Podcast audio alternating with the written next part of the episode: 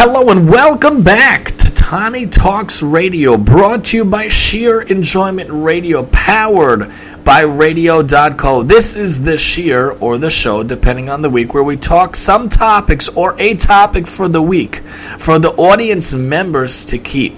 Some weeks we do just topics and try to tie it into Torah and Judaism. Other weeks we do legit Shiurim topics with a lot of sources specifically, but either way, we try to tie it into a topic for the audience member to keep.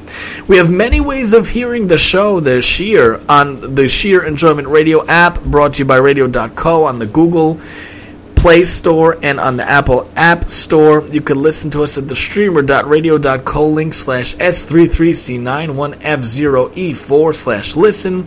You can listen to us on the Sheer Enjoyment radio station on Naki Radio, that awesome Jewish internet kosher radio player. We have the home and we love it.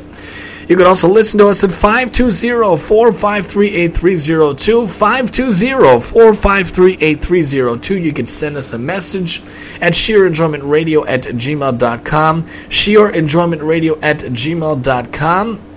You could also listen to us on the JRoot app, the JRoot website, or the JRoot channel on Sheer Enjoy on, on Naki Radio. Excuse me. Many different ways to listen to us, but why wait till Monday nights at 8:30? There's content all the time on the Sheer Enjoyment Radio app on Google Play and Apple app. We have the shows streaming and we have them looped back to back to hear content all the time. If you love our content, you can hear it anytime on the show.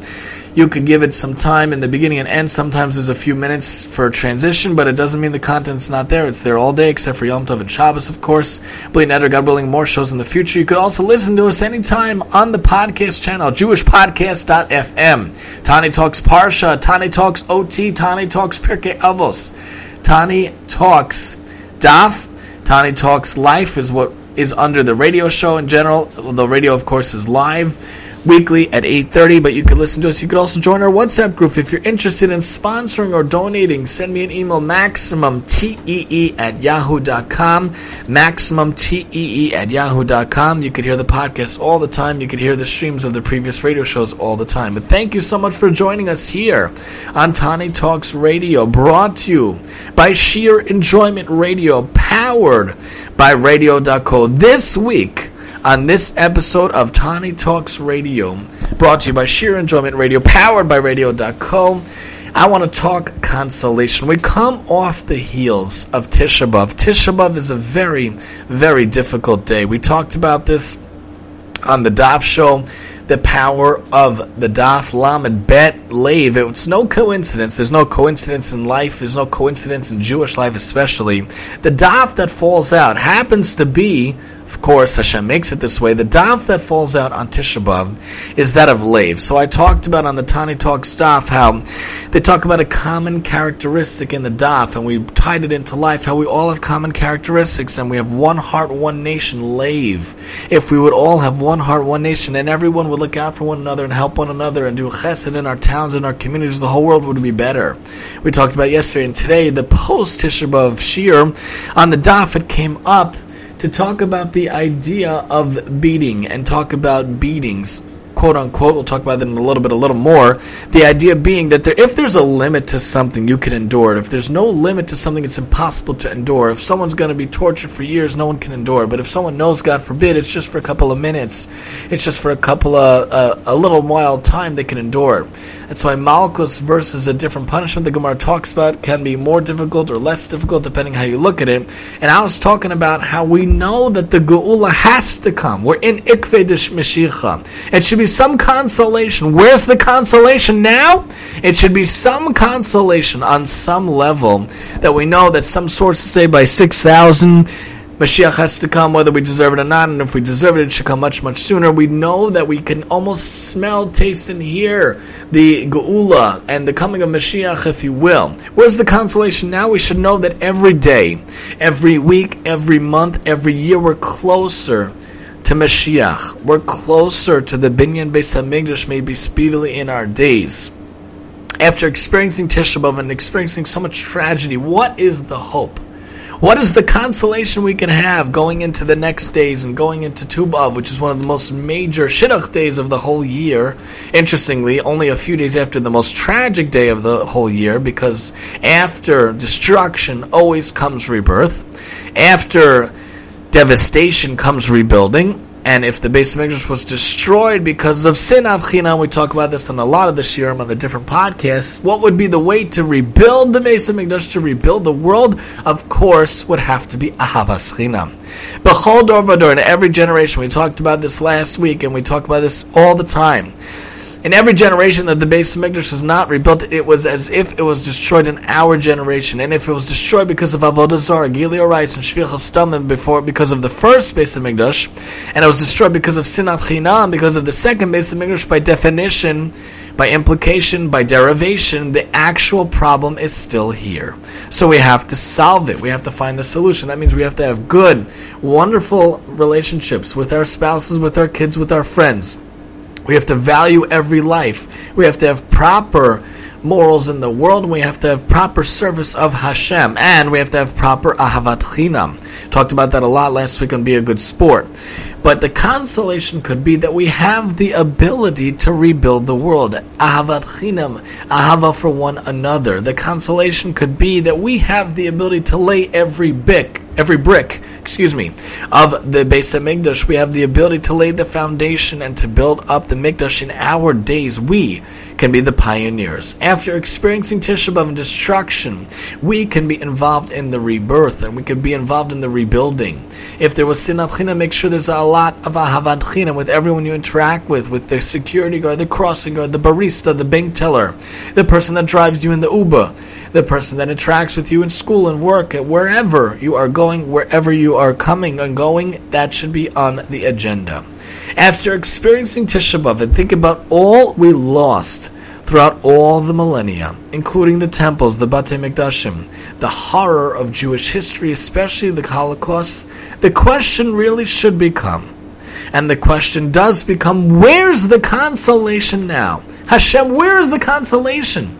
So much was lost. So much was destroyed. So much is gone. Where is the consolation?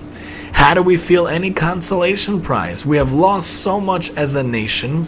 Personally, people have lost so much in their personal lives. The nation has lost personally so many Gedolim. Throughout the past years, you think about Rav Tatz was taken from us. Rav Twersky was taken from us, and then there was so many other people. I don't want to name names because I'm going to forget many. But our community Rav of Kelmer also was taken from us, and globally we lost so much, and there's so much terribleness and so much destruction, so much difficulty. How can we feel consolation? So I want to think about the famous phrase in Judaism: before the Makkah, Hashem sends the refuah. Lefnei HaMakkah, Hashem Sholeach at that's not the proper conjugation, not the proper verbiage, of course. I'm not an expert in Hebrew, in Ivrit. My wife is much better at that than me. But in general, we think about that concept. We think about how oftentimes Hashem lays the groundwork for the rebirth, for the rebuilding.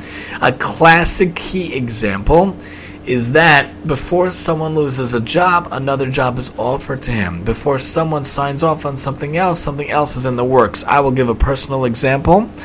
When we we're looking to move to Long Island, to our wonderful, wonderful town here in Long Island, in the middle of Long Island.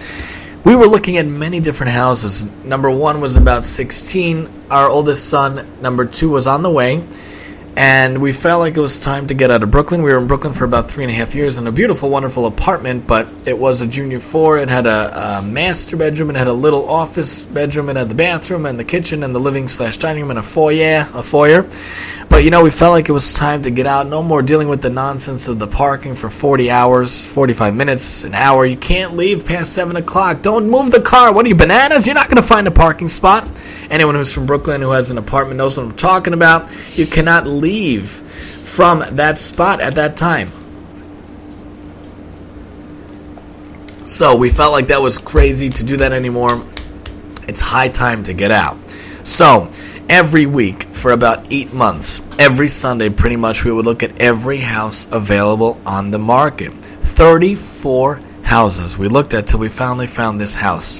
There was a time where we were ready to put down to get the house. We were this close to getting the house. It was a very nice house. I used my own self, my own body to measure if our dining table would fit, if a couch would fit. I guess the host, the the the owner probably didn't like that so much. There was a living room and then there was a dining room slash dining area. Upstairs were very nice bedrooms. Excuse me for that falling piece of uh, of material. Always something falling in our house with little kids. Anyway, so it was a very nice house. There was a finished attic, a finished basement. We thought we were good to go. It's a nice location.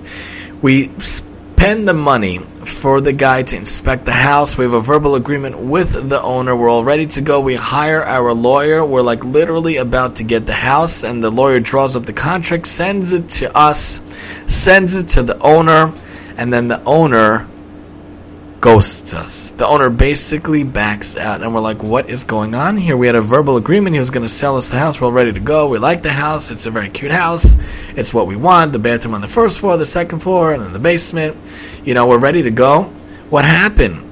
Turns out he sends a very snarky, very small snippet of an email there was someone else who offered me more money, even though I know we had a verbal agreement and we basically shook on it and I knew we were going to give it. But this lady came back, she offered me 10 more, 15 more, 20 more. If you want to go higher, maybe I'll give it to you.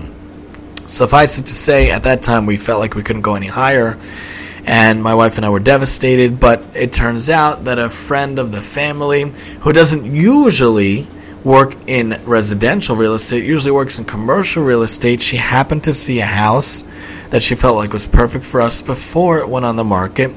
She had us come in on a Friday, I think, to come see it. And this house is the house we ended up getting. Even though we felt the mock, we felt the hit of this house we really thought we were going to get, we really wanted, it was taken away from us. Hashem already was playing the groundwork, laying the groundwork down to give us the better house, the house that we currently live in now for over five years. And we, Baruch Hashem, we love it. It is good for us. Obviously, it's not a mansion, but listen, nowadays with kids and tuition, you got to do what you got to do. A modest house is a modest house is a good house. But at the time, Hashem was already laying the groundwork, even though we felt hit by Joe Schlo leaving us high and dry, taking away the house. Hashem was already laying down the groundwork of someone who never works in residential. Happens to be this one time hashgacha. She found the house before it went to market. If it would have gone to market, we never would have got it. We went to a, a, a house opening one time we went to a, a, showing of a house, an open house. One time we were going up to the attic, and I knocked my head because Baruch Hashem I'm six feet tall, and it's not meant for six foot tall person. The guy in front of us was walking with his wife. He turns around and he rudely says, "That's a sign they're not going to get the house. That's a sign we're going to get the house." You see that guy just banged his head. You could tell. That's a sign. Really nasty people in the world, no? So you know, there's a lot of difficulties involved in finding a house. A lot of nasty people you'll meet, a lot of nice people you'll meet also. A lot of hashgacha involved. But at the time, we didn't know when we were hit with the loss of that house that Hashem already was laying the groundwork. Just give it a few days, Tani. Give it a few weeks. You'll see we found a better house for you that has an actual dining room.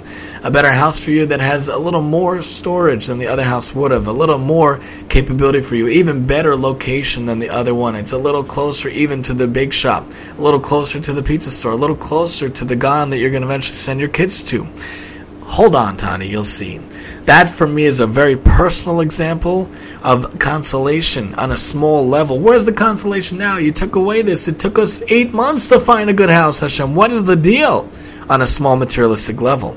And then Hashem says, No. We have another one better for you that's better suited for your family, a better backyard setup, a better house setup, a better situation.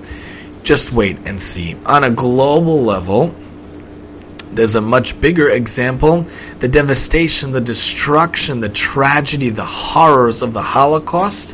What is Hashem already laying the groundwork down for, for centuries, for millennia, for years to happen? Right after the Shoah, right after the Holocaust, right after World War II, what happens? Never before seen in modern Jewish history within three years. The, uh, the beginning of the modern state of Israel, of Eretz Yisrael being reborn, being rebuilt, literally three years after the loss of six million holy, beautiful Jewish souls. Hashem already was laying it down. Before the Makkah is the refuah. You see these beautiful pictures of these of these old timers and not old timers in 48 listening to the radio. Lifnei Hakamat Hamadina Be'ezrat Hashem. David Ben Gurion getting up and talking about the Hakam of the Medina having the righteous chutzpah to do so. And you see the beautiful footage of the people listening and breaking out into song and dance when they see this beautiful thing happen in modern Jewish history. So sometimes the consolation you just have to wait a little bit a little bit of patience a little bit of savlanut. You'll see this consolation. You'll see where it's coming from.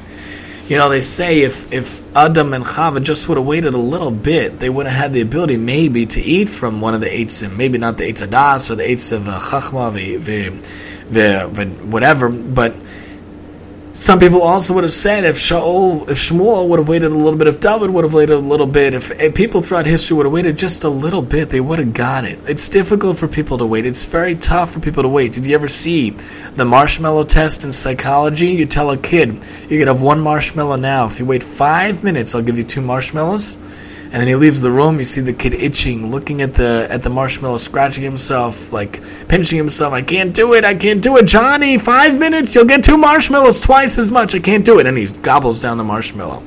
Immediate gratification is all about secular society. I want it, and I want it now. I need it, and I need it now. That's the difficulty with all people, with whatever struggle a person goes with. I need that. I need it now. I want that cheeseburger bad. I want it now. No. You wait a couple of years, there'll be the impo- there'll be the invention of the impossible burger. You can have your cheeseburger fake meat, real cheese, or you could have fake cheese and real meat. Just wait a few years for the invention, you'll get it. No, I need it right now the immediate gratification versus delayed gratification is very, very difficult in life for all of us with whatever we're struggling. But the where's the consolation now? Sometimes you have to wait a little bit for the consolation. It might be two years, it might be three years, it might be five weeks, it might be five minutes. It's very hard for people to wait. I will tell you personally, it's very difficult for me this concept, this fine five concept that I've been working on for three years, it's very difficult for me not to get a response. If someone ghosts me, forget about it. Very difficult for me not to get a response. You know, all these papers and these magazines and these newspapers and these publishers I've reached out to time and time and time again. It's very hard to hear, no, we don't like it. It's not good enough art. It's too flat. It's not what our paper's looking for. We're not publishing at this time. Very difficult for me to wait for responses, especially Fievel, which is this Jewish search and seek and find concept that I have for, for years now. We got it published once in a Jewish newspaper in New Jersey, so we can say it was published, Baruch Hashem. Very difficult, though, to wait. Very difficult. Where's the consolation? How can I do it? I reached out to so many people. I want it to be done right now. Very difficult for right now. But think about how, if you wait, Hashem will send it. Before the Mak, Hashem sends the refuah. Many oftentimes that happens. You know, Hashem opens the the eyes of those in history. Even Lahavdil Yishmael and his mom there in the desert, Hashem opens her eyes and she sees a well. Some commentators say that she saw what was already there, but she just didn't notice it. It says Vayisa Einav, you know, Avram raises his eyes and then he sees a ram caught in the thicket of the bush. Wasn't it there already? He might not have seen it. He has to look and find it. It was already there, but you have to look. Before the pain hits, before the hurt hits, Hashem sends the salvation.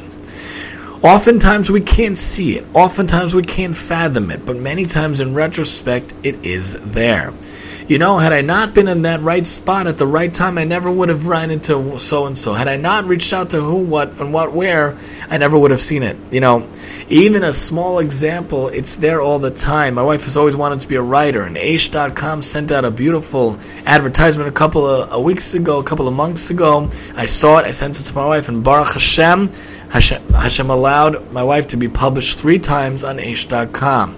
Beautiful, beautiful, beautiful. One of them is about why I love being a middle child. One of them is called the writing on the uh, why we let our kids write on the wall. Another one is like don't judge me. Three times she was published Baruch Hashem, and if I didn't see that advertisement, you know, a lot of times she felt the un- inability to write. But Hashem was already preparing that Aish ad to go out years in advance. Sometimes it just takes some patience. Savlonut. If everybody would have a little patience in history, a little patience. You know, I was reading the Ein Yaakov from Gittin yesterday on Tisha B'Av, which I thought was a very apropos thing to read. I only got through like 20 pages. There's like 50 or 60. We're going to read a, an excerpt together, God willing, in a minute.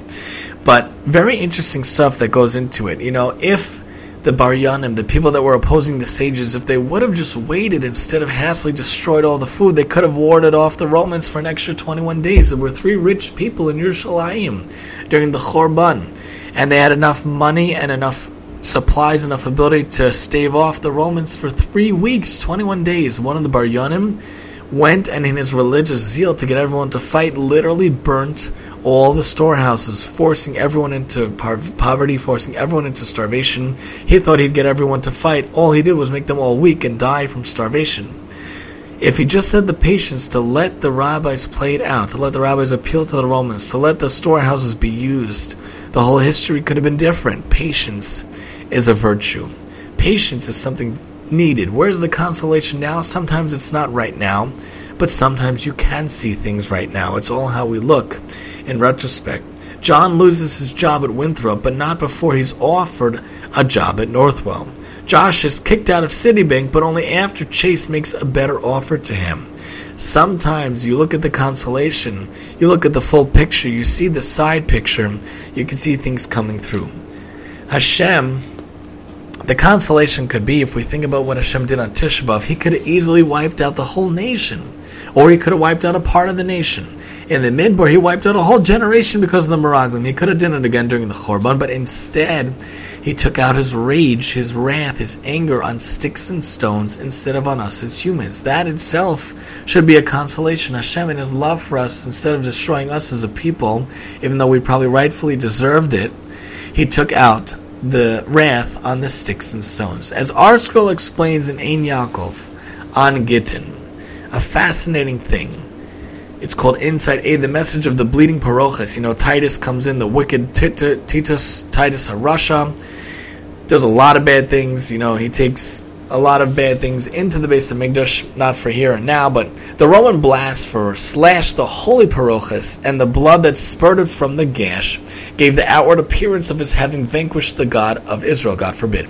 But outward appearances are often deceiving, and so it was here as well. According to Tosfos, cited in a different note, the true purpose was to demonstrate Hashem's pain, as it were, over the imminent destruction of the Beis Hamikdash. According to Rav Isaac Sher, there was a further message in this miracle. As great as the calamity of the Beis Hamikdash's destruction was, it was in truth a great benefit to the nation. Why? For as the sages of Chachamim teach, the destruction spared the Jewish people from the more horrific fate of annihilation. By rights, their lives should have been forfeited on account of their sins. Instead, Hashem poured out His wrath on the now lifeless physical structure of the temple as the sages point out, they were beating an already dead horse. They were vanquishing an already vanquished structure. Scripture alludes to this benefit in Tehillim in Ayin Tet, which prophetically foretells the destruction of the Hamikdash in a Tehillim that bears the heading of a song, a Mizmor.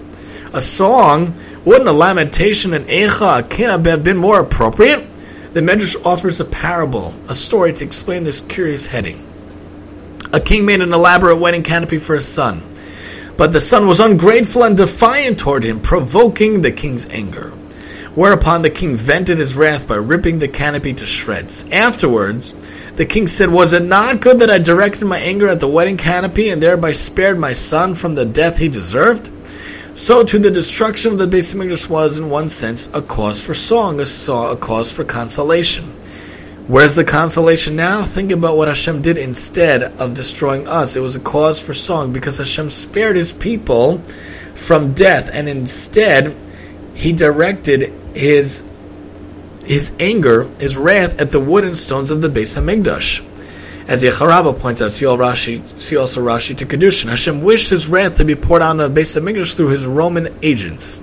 But the Beis Hamikdash in its ideal state was unsusceptible to the tools of human destruction, for the Beis Hamikdash was not a mere palatial edifice, but rather a kind of living entity, a breathing living entity with a spiritual core where Hashem rested, which raised it beyond the realm of physical constraints or assault. For a lengthy treatment of this, you can see elsewhere.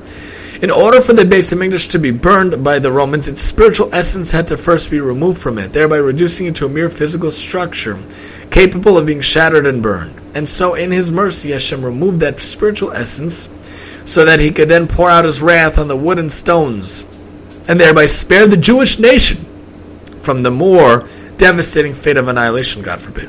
This was the message of the bleeding Parochas when Titus Harasha stabbed it. For just as the human soul departs the human body when its blood gushes forth, so too did the blood spurting from the Parochas indicate that Hashem had taken away the soul of the Beis Hamikdash, so that it would now be a mere corpse of wood and stone that would be the object of his wrath instead of the Jewish people. How beautiful a way of looking at the destruction and the Chorban itself of Tisha B'Av. Instead of seeing it just as something we lost, see it as something Hashem did instead that we gained. We gained Hashem pouring out His wrath on something that was a physical nature. Once the spirit was taken out, once the neshama was taken out of it, Hashem could have easily hurt us. But the consolation, where's the consolation now? Could be that Hashem took out His wrath, His anger on something that was physical in nature instead of the Jewish people. As we also mentioned in today's daf, we, we, we hinted to this earlier. In today's TTD, in today's Tani Talk daf, we began talking about how beatings, quote unquote, a beating with limits can be withstood. Hashem sends us nisyonos, Hashem sends us yisurin, and they should only be easy, simple yisurin, like reaching into my pocket to take out a diamond instead of take out a quarter. Ah, come on! Or reaching out to take a quarter in the pocket instead of taking out a dime. Come on! That should be the greatest Yisurim we should ever, ever have. You know, we should be Zocha, that that should be the greatest Yisurim we ever have. But beatings, quote unquote, without limit cannot be withstood. Each beating, quote unquote, and difficulty, quote unquote, be given to us by Hashem actually leads us closer to the Geula. We know it has to come soon. We are in the heels of the Ikve de Mashiach. We are in the heels of Mashiach. Ikve de Mashiach, heels of the Mashiach. We are there. We are almost there. We can hear his footsteps almost. We can sense his presence. We can almost smell his presence, if you will, of Mashiach's time. Some sources say it has to come by the year 6000. We're already in 5780 or 5782. I, I can't remember which one it is offhand.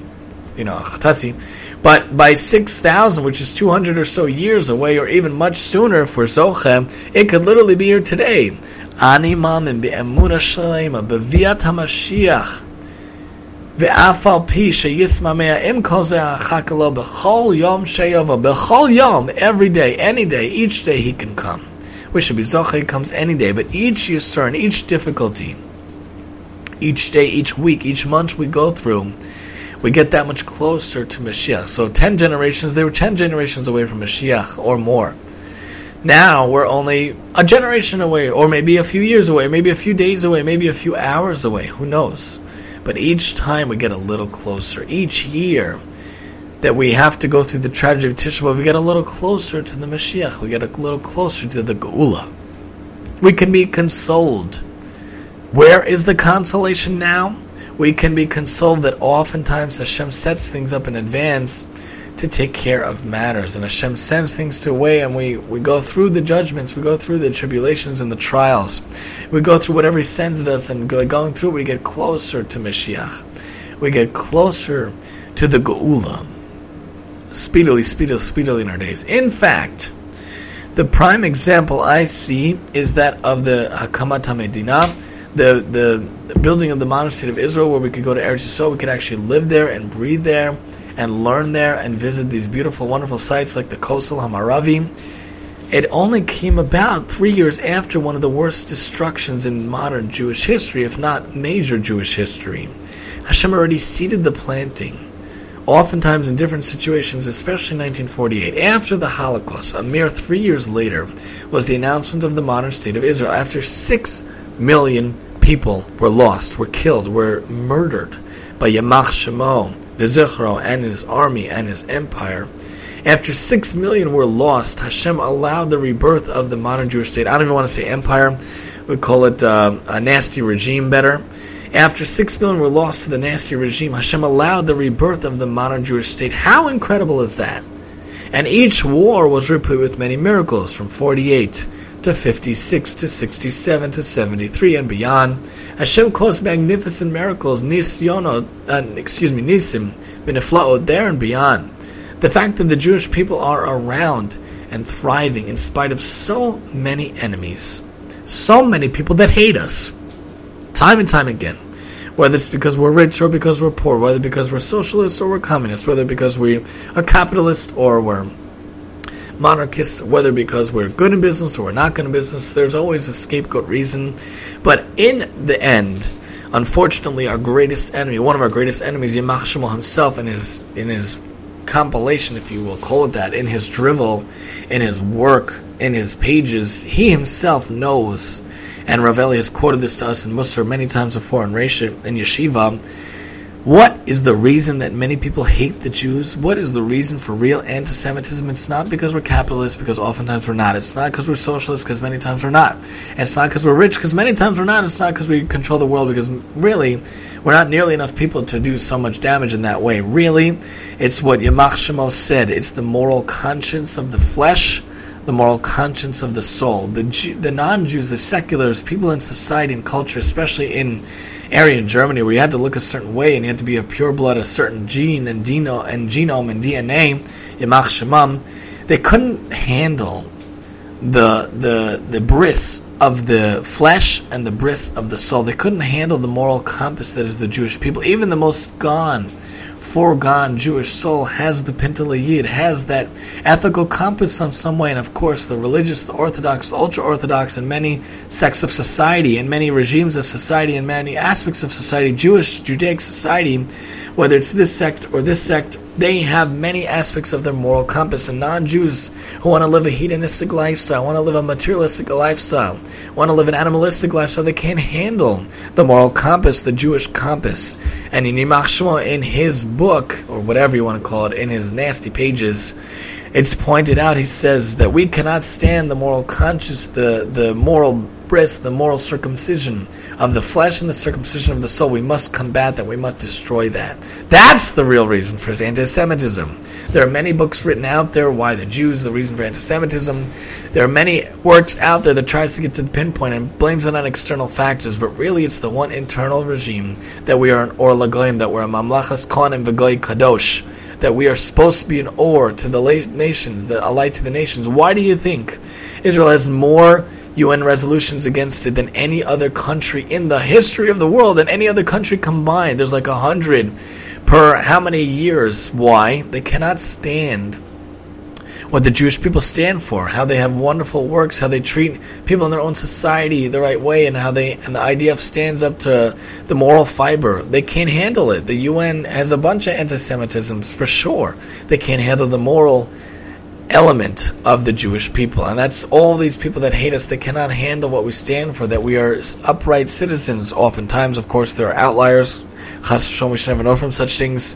They can't handle that. The consolation could be after so much destruction, there is so much good. There's so much rebuilding. There's so much Torah learning in the world. There's so much Torah initiative. There's so much chesed in the world after the destruction of the building in Surfside, the terrible, terrible travesty, tragedy that happened over a year ago at this point. If you saw the Project Inspire film Unexpected, you'll you'll see this topic top treated at much greater length, much better than I could ever explain it. But after so much destruction, they did not see so much outpouring of love ever in recent years. People who didn't know them, Yedidim and Chaverim and whatever different organizations, Hatzalah, IDF, they all came to help. They took care of meals for so many so many days, so many weeks, and the other hotels took them in, and restaurants popped up, and people helped out. People bought clothing, people bought mattresses. The beautiful outpouring of chesed after destruction. What could be the consolation, the achdus of the Jewish people in an example like Surfside? The achdus of the people of tragedy, God forbid. In my community, Lo Alenu of Nervous one of the great rabbis here, just lost a child that was not even a couple of weeks old. The child from the beginning was fighting for life. And reading that news, hearing that news on Tisha B'Av itself, of course, there's no coincidence, hashgacha in a sad way.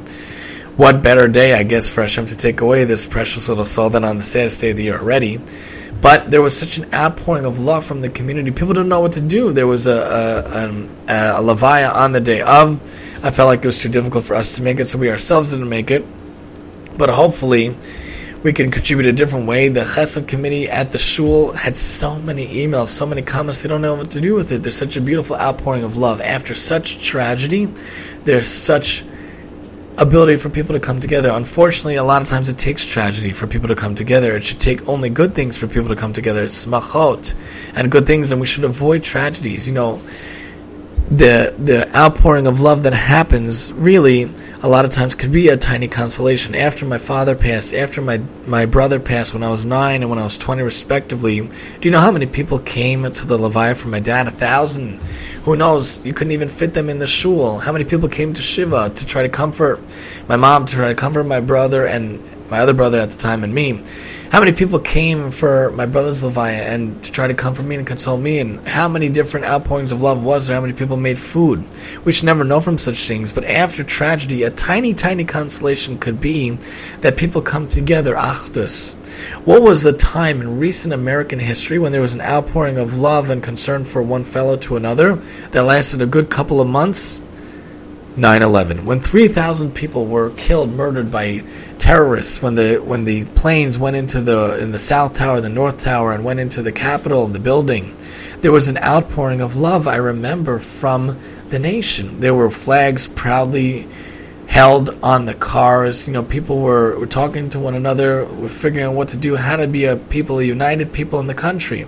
Unfortunately, again, it only lasted how many months, but those months it was beautiful. I remember I was a little kid in eighth grade, but I remember the outpouring of love, the the waiting with bated breath as they searched through the rubble, trying to find survivors, trying to find the remnants of people, even a limb, so that a family can have a little bit of, of closure. You know how difficult it is to be in a limbo state. We should never know from such things. To not know here or there. Surfside also, Lahavdil, many other situations also even if it's tragic and it's a travesty and it's destruction, to not have that closure is very, very difficult psychologically. A prisoner of war or missing in action person or soldier is very difficult for the family on many levels.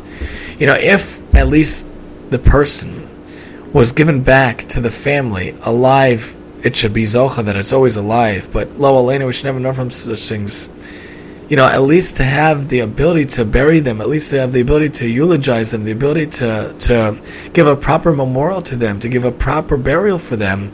But when they don't even have that, when it's in limbo, where where is the person? Is he here? Is he not? It's very excruciatingly mentally, and we should never know from such things but on tiny, tiny level, a tiny, tiny level, not to compare, but lahavdil, lahavdil, lahavdil, you know, when someone's going through a difficulty, they don't know if the child's going to make it, miscarriage or not. They don't know if, if the pregnancy is going to make it, make it or not. And unfortunately, we dealt with it a couple of times ourselves early on.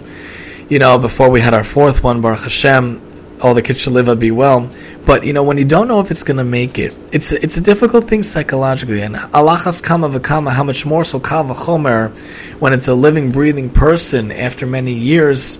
You know, if there's a, a difficult situation, a tragedy, destruction, we don't know you know, you can't wrap your head around it psychologically. Someone who's missing for years, you can't wrap your head around it psychologically. How do you live? How do you go about your daily days? How do you go about your different things? It's very, very difficult. On some tiny consolation, some tiny level, if you have the person, at least you could properly go through the ability of the motions. You could probably give them a proper resting place. You could properly go through Shiva and Shloshim and the year. And Baruch Hashem, if they're alive, you could properly be reunited. But that in between stage is very difficult. So the finality, lahavdil, lahavdil, lahavdil, of of Hashem deciding where's it going to go. Are the people going to be good or they're not going to be good? Am I going to destroy? Am I not going to destroy? Hashem decides to take out His wrath on the Beis HaMikdash. At least we know where we stand. We know where we have to rebuild from. We know that we have to do better and do bigger and go better. We have to rebuild with Ahavat Chinam. Hashem took out his wrath. The consolation could be we know Hashem was upset. We know he took out his wrath. The wrath is gone because he took it out on the sticks and stones, and the Jewish people are still here, Baruch Hashem. He got rid of our enemies time and time again with the Greeks and the Romans and the Persians and the Egyptians and, and the Spaniards and the Italians and the, the Germans and, God willing, all the other terrors against us and evil against us and enemies against us. Hashem to, take care of us. B'chol dar v'dar we say at the at the seder. In every generation, Hashem stands up and saves us, and He should always save us. The consolation could be that we're still here. We're still making a difference, and Hashem took out His wrath on sticks and stones instead of us. The consolation is that we know the finality. We're able to mourn and have aveilus and have the have the remembrance and have the yahrzeit, if you will, of the Beis HaMikdash every year on Tisha B'Av. We're able to have that day to come to and actually think about what we lost and how we could rebuild. If it was here or there, it would be even more difficult, I believe, psychologically on some level. But you have to realize that even with destruction, there is rebuilding, and oftentimes it comes very closely afterwards. And you think about the miracle of the Jewish people, it's a consolation on some level that we were able to be so productive and so beneficial and so helpful to the world You know, how many Jewish people are there? We also watched the film from Yoel Gold, Illumination, fantastic film. One of the questions he asks around the world, in London, in Los Angeles, in New York, in Israel, how many Jewish people are there in the world? He asks a lot of random non-Jewish people, and here and there, people are asking, are answering crazy numbers: 35 million, 50 million, 2 billion, 5 billion. There must be a lot of them because they're everywhere. I see them all over the place. Do you know how many Jewish people there are in the entire world? People who really identify, according to the Pew Study, as Jewish. There are 14.8 million Jewish people, those identifying as Jews above all else, in the world. The world has 7.95 billion people. Out of 7.95 billion people, there are 14.8 million people. As of 2020, that means the world's core Jewish population, those identifying as Jews above all else, according to my research, is 14.8 million. Do you know what that means percentage wise of the entire world? We are not even 10%. We are not even, we are kal v'chomer, not 20, 40, 50, 60, 70, 80, 90. We are not even 8%. We're not even 5%. We're not even 1%. We're not even a half of a 1%. We are 0.2% of the entire world population. Think about that for a minute. 0.2% of the entire population. Isn't that crazy? Isn't that amazing? 0.2% of the entire population. Yet, we're so well known. Everybody knows about the Jewish people. They might not have met a Jew, they might not have seen a Jew, but they know about Jewish people. They even know about random things. In the same question, what Jewish practices do you know about? One of them said the Sabbath. One of them said, I think they have something called the Pesach, about the bread. Um, uh, not the bread, the matzah. I think they have a Sabbath. Random things, you know, kosher, they do something kosher. I myself have worked with non Jews for many, many years now seven years, 12 schools, more than 12 schools at this point a lot of times there's a lot of misnomers. They don't really know a lot about Judaism, but they, they know something about Jews. They've met Jews sometimes. We're only 0.2%, so you can imagine what type of Jew they met. And they said, What do you mean kosher? Does that mean the rabbi blesses the food so you can eat it? What what kind of a situation would it be where a rabbi blesses you think I take a rabbi with me in my pocket everywhere? That he blesses the food for me, that I can have the entenmann's here at work for my break? No, he doesn't bless the food. I explained to them, no, there's different aspects. You know, you have to have the proper machinery, you have to have the proper ability. You can't mix the meat and milk. It has to have the proper ingredients, kosher ingredients. It has to be certified kosher here in America with symbols. That OU is a good symbol, you see?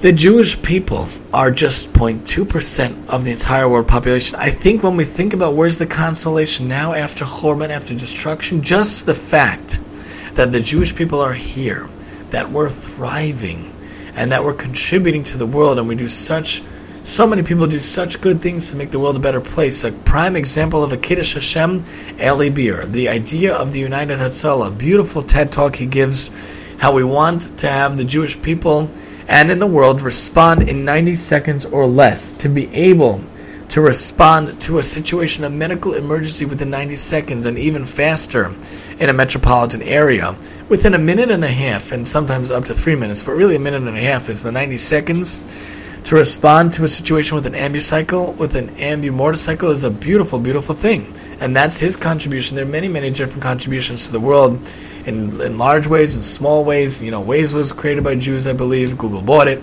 And many other things were created by Jews. I think Israelis created Intel technology and cell phone technology. There's so many different things they did. But we're such a minuscule amount of the world, but we have made such a difference, even though we're a tiny, tiny part of the population 0.2%. And it's really all about the miracles because we are miraculous in nature that we're still here after time and time again. People want to kill us, want to destroy us, want to get rid of us.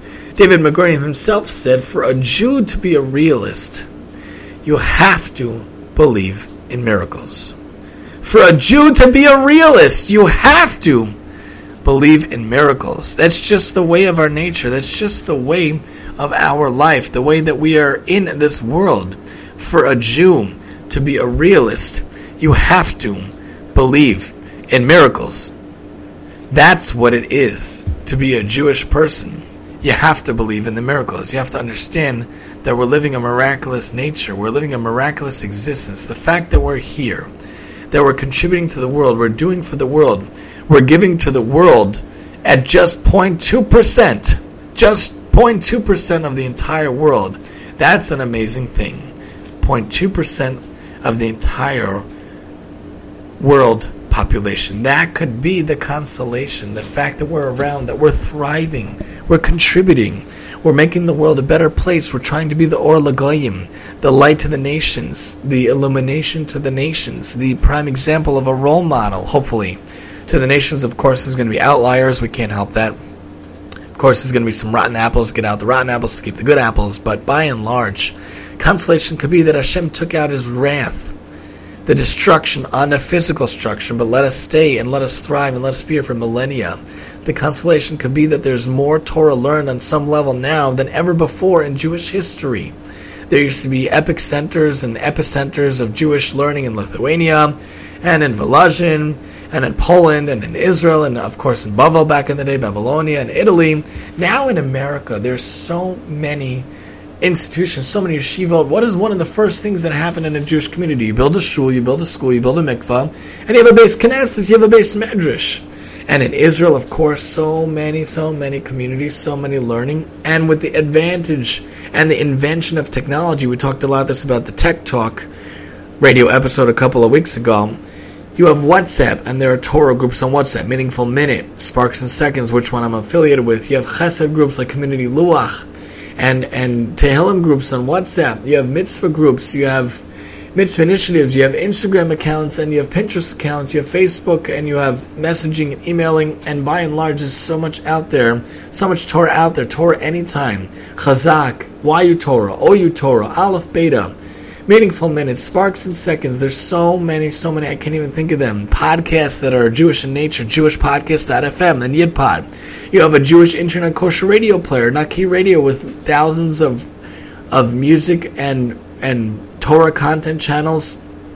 All these websites that have Torah content, Aish.com, amazing, amazing website, Chabad.org, Sefaria, a living, breathing Jewish library at your fingertips where I get my sources for the Shiurim all the time. It's an app. You have an app and you have a website ability. There's so much Torah learning that can happen. There's so many videos and movies and television shows and books out there. You want to read a book? Good. Get a Jewish book from Feldheim, from ArtScroll, from Menucha. You could literally sit, curl up with an amazing book that has Jewish content in nature on Shabbos, on Yom Tov, on the week, and you could be in, developed in an amazing book. You could listen to an awesome podcast, watch an awesome video, watch an awesome movie that's Jewish in nature, and you're soaking in the Judaism. And we hope to get the Jewish audiobooks. That's a big goal of ours that uh, that I've been working on for a long time, especially with the, the, the help of other people. And YidPod, we're hoping that'll happen too. You can listen to a Jewish book, an audiobook, and be riveted by the story. Amazing. More Jewish learning. That's the consolation on some level. There's so much Torah out there. There's so much chesed out there. There's so much mitzvahs being done out there. There's so much learning going on out there, more than ever in human history, in Jewish history on some level. It's amazing. That could be thinking about where's the consolation now. That could be talking about where the consolation is now. Where is it now? It's all around you. It's all around us. It's everywhere. When we think about the destruction, we think about what happened, then we could think about where we have gone and where we are. Rebbetzin Heller points it out better than I could say it on Aish.com. What words are there in human vocabulary that describe what happened in Auschwitz and Treblinka in Eastern Europe with, at the hands of the Yamach Shemams?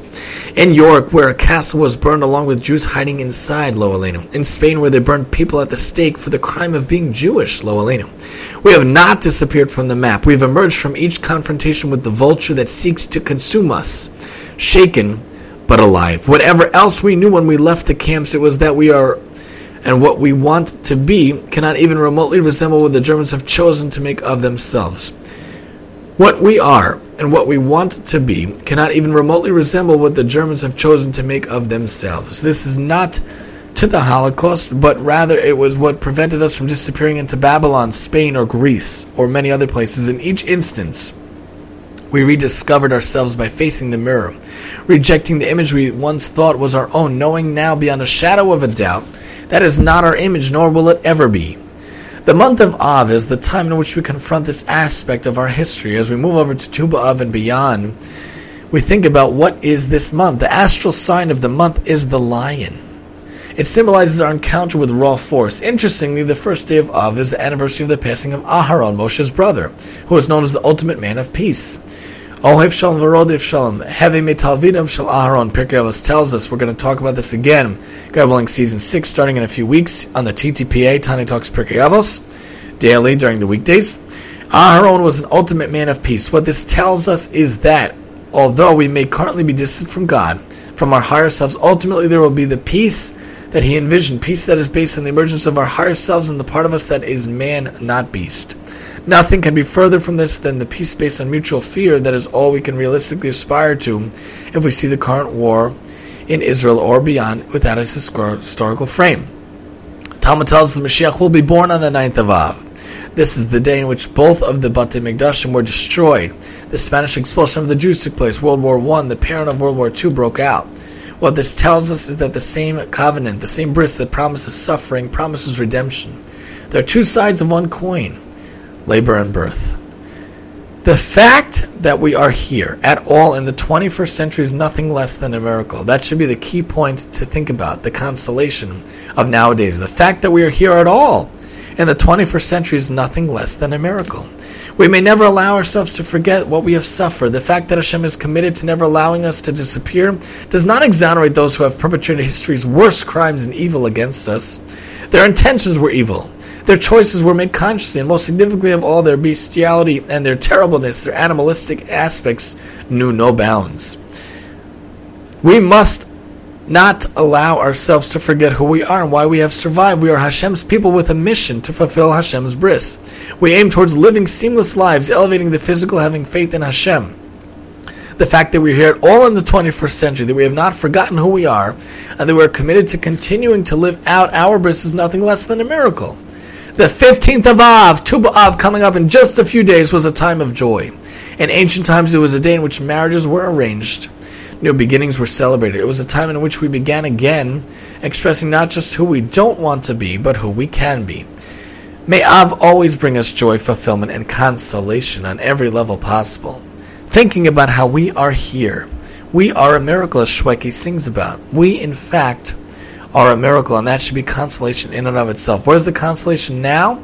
By looking around you, thinking about the beautiful element of Eretz Yisrael, looking at the beautiful element of the continued existence of the Jewish people, thinking about the beautiful idea that Hashem took out his wrath on physicality and not on us. Slovie Jungreis-Wolff points out on Aish.com, there's only one consolation. We cannot allow these car- tormented souls and souls in general to have died or lived in vain. Each of us has a mission, a responsibility to persevere. We begin by not allowing their memory to wither and die. We must never forget or grow indifferent. Time robs us of our passion. Days pass and memories fade. As the generation who survived and bore witness to the murder of our people dwindles, the torch is passed to us. Those who walked before us were willing to give all they had, even their very last breaths here on earth, so that we remain steadfast as a nation. Even a different generation were able to give up their jobs for the sake of Shabbos. Baruch Hashem, nowadays we don't have to do that, but can you imagine the mesirus nefesh, the pikuach nefesh? Every week, the employer would say, if you don't come on Mon- if you don't come on Saturday, don't bother coming back on Monday. Can you imagine the onus of not having a job every week and having to endure that every single week? That's so difficult. We never have to know from such things, God willing. But that's something that the previous generation had to do. We have endured because we have held on tenaciously to our indomitable spirit, our deep roots, and our miraculous journey as a nation. We refuse to die. The world has tried to erase the Jews, but you and I are here today because defiance is woven into the spiritual DNA of the Jewish people. We hold the future of our nation in our hands. Live an inspired life. Stand up for your people. Connect to those who came before you. Tap into Jewish wisdom. Be a blessing. Know that the voices that were silenced will speak through you through me and through all of us. I just want to read a couple of sources to you about consolation. Very interesting, different sources that come up thanks to the help of Sefaria.org. Bereshis talks about Noach himself. Why was he named that? They had difficulty with plowing and with planting and with cultivating and with being farmers. Noach comes along. Some say that he had web fingers. Some say he didn't have web fingers. The first one to have regular fingers. Noach was credited with inventing different farming materials. They say He will provide us relief from our work, from the toil of our hands, out of the very soil which Hashem placed under a curse. Sometimes one person can change the world and bring consolation to the world. Why did they name Noach? Malbim points out in the pasuk because it's a change of attitude. The nen, the nun, the chet, and the mem. It's a change of attitude. The way of consoling mourners. The mourner attitude changes from grief to happiness. It's also consistent with the idea of regret, as it says, "This will make us regret. From now on, we will refrain from useless activities of no positive effect for the benefit of mankind, but actual plant and plow in a possible good way, in a positive, functional way, with an invention of a tool." Megillah points out in 16b when Yosef talks to his brothers. He comforted them. He spoke to their hearts. Vayenachamehum, Vaydaber alibam. Comes from Vayechi, my bar mitzvah parsha, I believe. Rabbi Binyamin Bar Yafet said that Rabbi Eliezer said this teaches he spoke to them words that are acceptable to the heart, alleviated their fears. This is what he said: If ten lights cannot put out one light, ten brothers couldn't destroy one brother. As all of you were unable to do me harm, how can one light put out ten lights? If the Jewish people, the lights of the world, the lights of the nations, were not able to be put out by the the Roman light, which passed and burnt out, the Greek light, the Greek torch, which passed and burnt out, the German light, Yamach Shemam, which passed and burnt out. Who could put out the light of the Jewish people? We should never know from such things. God forbid. Chas v'shalom. Emir Hashem, Hashem should always let our light light, but the light will not be put out. We think about Yosef not being put out by the lights of the other brothers. The other nations in history were not able to put out our light, and that should be consolation to ourselves as well. Rashi says in Yeshaya, Whom will I console you? Who will bring you to console you and say that also certain nations suffer in the same manner as you? There was a lot of suffering, but there also was a lot of rebirth. There was a lot of renewal. Rabbi Yochanan ben Zakkai sees the destruction of the temple is coming, is looming. He feels it in his bones. The Biryonim are not letting people leave Yerushalayim. They destroyed all the supplies we talked about earlier. Gemara Gittin talks about, paints the amazing picture. Rabbi Yochanan Zakkai is a hero on many levels. He decides, I am going to take action. I am going to Rome. How is he going to do that? The Biryonim are barring the entrance and the exit. Rabbi Yochanan ben Zakkai takes his Talmidim, I believe Rabbi Elazar, Rabbi Yeshua. They carry him. He acts and pretends to be dead. He actually discussed with his nephew, who was actually the head Bar who actually didn't agree with the Yonai. He actually kind of agreed with Rabbi Yochanan, but he couldn't confront the Bar. They had a discussion, and he says, "Pretend to be dead." So Rabbi Yochanan pretends to have an illness. They put a dead carcass in the in the in the coffin with him, and Rabbi Yochanan is carried out to the gates. They want to spear him to death to make sure he's dead, and the and the students say, "What are you doing?" The Romans are going to say you're killing him. They want to shuffle him to make sure he's dead to see if he's more dead weight than alive weight because alive weight is less than dead because you can't equal out the, the, the liquids of the body. So what are you doing? You're shaking the Jew, the Romans are going to say. So Rav Yochanan is smuggled out. Some say that he's smuggled to a cemetery. He makes it to Vespasian. Not a great person. He says, Peace unto you, king. Vespasian says, I should kill you for two reasons. Because A, I'm not the king, and B, if I was the king, why didn't you come till now? They have a discussion back and forth, and someone comes and says, Vespasian, you have been voted the king because the Roman emperor has died. Vespasian is so impressed that he can't get a shoe on, and then his shoe fits because Rabbi Yochanan tells him what to do to calm down by bringing an enemy in front of him, whatever. Vespasian is so impressed, he says, Rabbi Yochanan, ask me anything, I'll give it to you. Grant me whatever wish you want, as if he's a genie. Rabbi Yochanan has the ability to ask for anything, and the sages fault him because of not asking for more, but Rabbi Yochanan felt that these were the best requests. They, they they say, What do you want? He says, What do you want? Rabbi Yochanan says three things. Give me Yavna and its sages, and this is explained better by Rabbi Fohrman in one of his classes in the Aleph Beta. Give me Yavna and its sages. Give me Rabbi Gamliel's family, the house of Rabbi Gamliel, especially his son, and give me a doctor for Rabbi Tzadok. What? Why? Rabbi Yochanan felt that the, the Jewish people were at a spiral. They're going to be kicked out of the land. He can't stop that. The destruction of the Beis HaMikdash was coming. He can't stop that. Vespasian says, I'm appointing someone to go destroy the Beis HaMikdash. Can't stop it. But Rav Yochanan felt the spiritual life force of the people. The consolation of the destruction will be the Torah.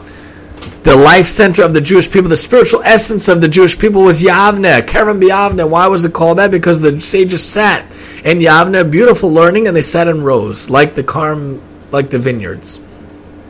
So he saved Torah by saving Yavne. He saved the royal house of the of the house of Ben David, which was what the Nasi would come from, from the house of David, or the Hillel house, I believe, also which descended from David. Also saving the royalty line. And why Tzadok? the beautiful example of someone who sacrificed his whole life. He literally would fast for 40 years, maybe eating here and there, sucking out the juice of dates. His body was so emaciated, so withered, that his organs, his limbs, were basically null and void.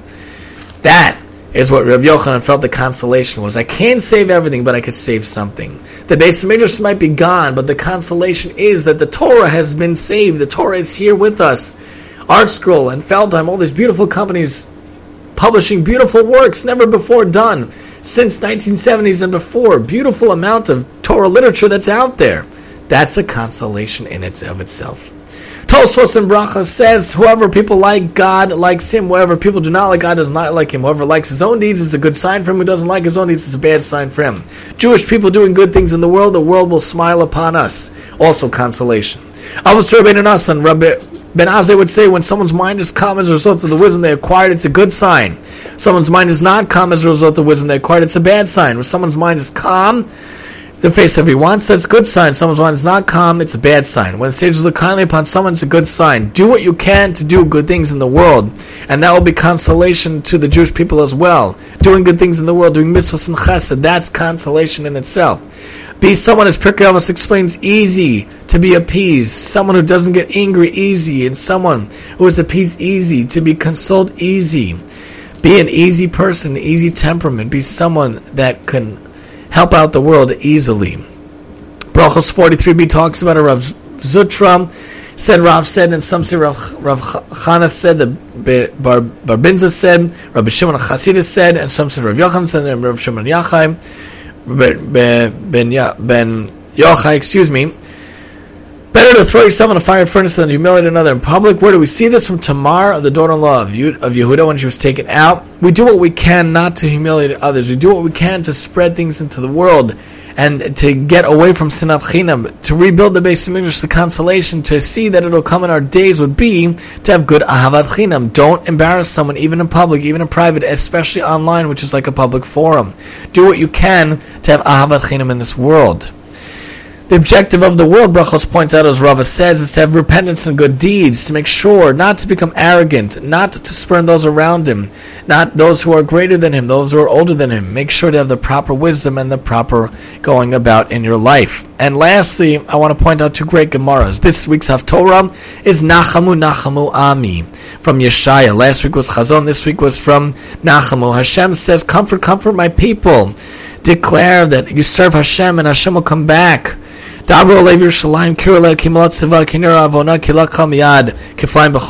You do good, you do mitzvahs, you do chesed, Hashem will get it back. Hashem will be consoled. We will be consoled. The Torah is vibrant. The, the Israel is is sort of back. We're on the way to getting the Beis Hamikdash. That should be comfort in and of itself. Last, I want to point out the very famous Gemara from Makos. The sages are walking on Yerushalayim. Very, very famous Gemara. Makos 24b. Rabbi, Rabbi Akiva was walking with them. As they walk through the Temple Mount, they see the destruction. They lived right after the destruction of the of the of the Beis HaMikdash Hashanit. They see a fox walking around from the site of the Holy of Holies. They began crying, but Rabbi Akiva was laughing. What are you laughing? They say to Rabbi Akiva. Rabbi Akiva says to them, Why are you crying? They said the place that it was said, a non-priest, a non-Kohen comes here shall die. Foxes should walk in it, and we should not be upset. Rabbi Kiva says to me, that's why I'm laughing, as it is written when Hashem said to Yeshaya, I will take the witnesses to a test, Uriah and your. The connection between Uriah and Zechariah, what's the connection? He clarifies that Uriah prophesied during the first temple, Zechariah was the second temple the verse, the pasuk that established the fulfillment of the prophecy of Zechariah is dependent on the prophecy of Uriah. In Uriah it says, "Your sake Zion will be plowed as a field, your Yerushalayim will become rubble. The Temple Mount, the Beis HaMikdash, the Har Mount Moriah, will be a place of a forest where foxes are found." There's a rabbinic tradition that this was prophesied by Uriah. In the prophecy of Zechariah, says there shall be elderly men, elderly women sitting in the streets of Yerushalayim until the prophecy of Uriah with regard to the destruction of the city, I was afraid the prophecy of Zechariah would not be fulfilled as they're linked. Now that the prophecy of Uri was fulfilled, it's evident that the prophecy of Zechariah is valid. The Gemara adds, the sages said to him, Akiva, you have consoled us.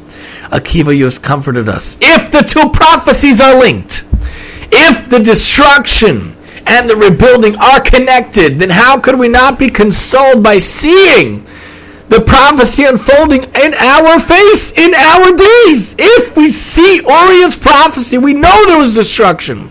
We know there was churban, yet we see the prophecy of Zechariah in our day. There are elderly men and elderly women sitting, laughing, learning, joyous in Yerushalayim, in our land that was rebuilt in 1948.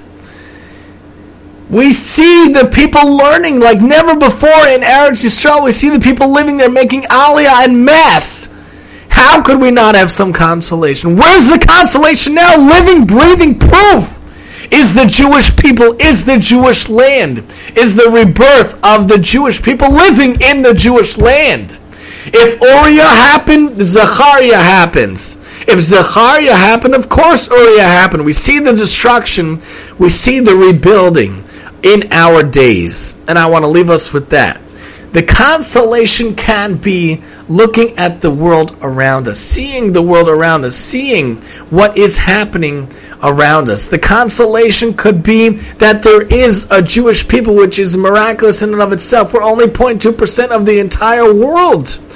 Enemies came and tried to destroy us time and time again, but they didn't succeed. That in and of itself is the consolation. Number two, the consolation is that Hashem took out his anger on the physicality and not on us ourselves. Hashem took out his anger, his wrath on the stones and woods, and that's gone but we're still here. We can have a relationship with him. We could talk to him. And three, the consolation could be the refuah before the Makkah. Oftentimes, how there was a rebirth, the rebuilding of Eretz Yisrael like never before. As Uriah and Zechariah's prophecies are, are connected, and we see so many people came back to Israel, so many people came back to Eretz Yisrael for so many years, so many people living there. We should all be zocha to live there. The prophecy literally says there will be elderly men and elderly women sitting in the streets of Yerushalayim all you have to do is walk four amos to see that literally breathing in our days, in our lives. Yerushalayim was desolate for years. Mark Twain Lahavda walks in the 1800s and says, What is this land? It is arid. It is desolate. It is destroyed. It is not habitable. It is not plantable. Because every society, every door, Every generation of every culture that tried to cultivate it was unsuccessful. The Jewish land is meant for the Jewish people. It's not going to be green unless it's in our hands. And we see when the Jewish people come back with the first Aliyah, the second Aliyah in the 1800s, the 1900s, when we came back in mass, the dream of Ben Gurion and many others was to see the desert bloom. And in our days, you literally can see the miracle of the arid land turning into lush beautiful greenery, areas that would be impossible to inhabit. Hashem allows it to be inhabited because that's the fulfillment of the prophecy of Zechariah. The, the elderly men and women sitting and laughing in the streets. The land will grow green. Hashem promises when we come back, it'll be cultivated, it'll be allowed to be planted, it'll come to life. How could we not feel some sort of some level of consolation knowing the miraculous nature of the land becoming reborn, the miraculous nature of us coming back and living in our land, the miraculous nature of the Jewish people being alive, the miraculous nature of Hashem taking out his wrath on sticks and stones instead of us. On some level, hopefully, we could feel some consolation. Where's the consolation now? It's all around us. It's in our lives. We're in the Ikve Meshicha. We're almost there. We're almost there. We just need that Ahavat Chinam. Proper relationships, proper service of Hashem, proper proper aspects of living life, not being in an in between stage and understanding what to do, how to live, how to give back. If we could have proper ahavat chinam, understand, really cultivate our love for the land and Eretz Yisrael and our love for one another, ahavat chinam, we could truly feel full consolation with the coming of Mashiach and the building of the Beis Hamikdash. We be maybe speedily in our days. We no longer need a, a and we should be zocha not to have another Tisha B'av, and we should be zocha that Mashiach come speedily in our days, and may that day, in fact, be today. This has been Tani Talks Radio, where we talk a topic for the week for the audience members to keep. Join us next time here on Tani Talks Radio, brought to you by Sheer Enjoyment Radio, powered by Radio.co, and I'm your host, Tani.